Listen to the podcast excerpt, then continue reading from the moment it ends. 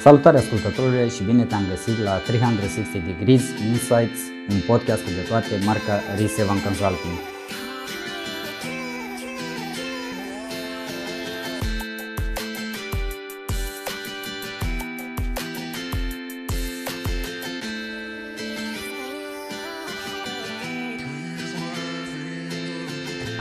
Mă numesc Ioan Ciprian, sunt Head of SEO în agenția R7 Consulting și în episodul acesta începem o incursiune extrem de interesantă în lumea SEO. Mai precis, în următoarele minute vom vorbi despre ce este SEO, care este relația lui cu motoarele de căutare dar și care sunt beneficiile acestui serviciu pentru un business. SEO reprezintă un mod de gândire strategică și nu o listă inertă de practici. De aceea, acest serviciu necesită o implicare deplină și durabilă în înțelegerea mecanismelor și a relațiilor de cauzalitate și de corelare pe care aceste mecanisme le realizează.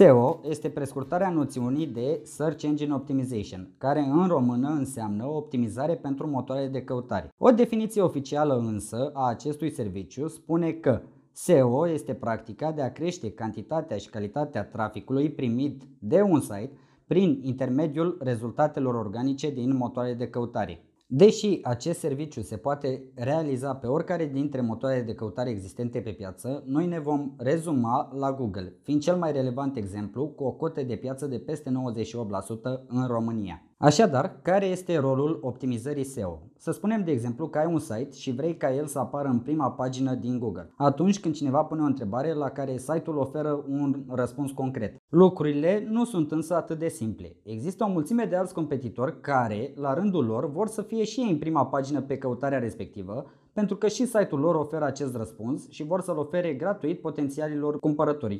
Cum procedăm în acest caz? Ei bine, află că Google dispune de peste 200 de factori pe care îi ia în calcul atunci când ranchează un site în prima pagină de rezultate organice. Aici intervine SEO, care reprezintă procesul de aliniere a site-ului la acei factori.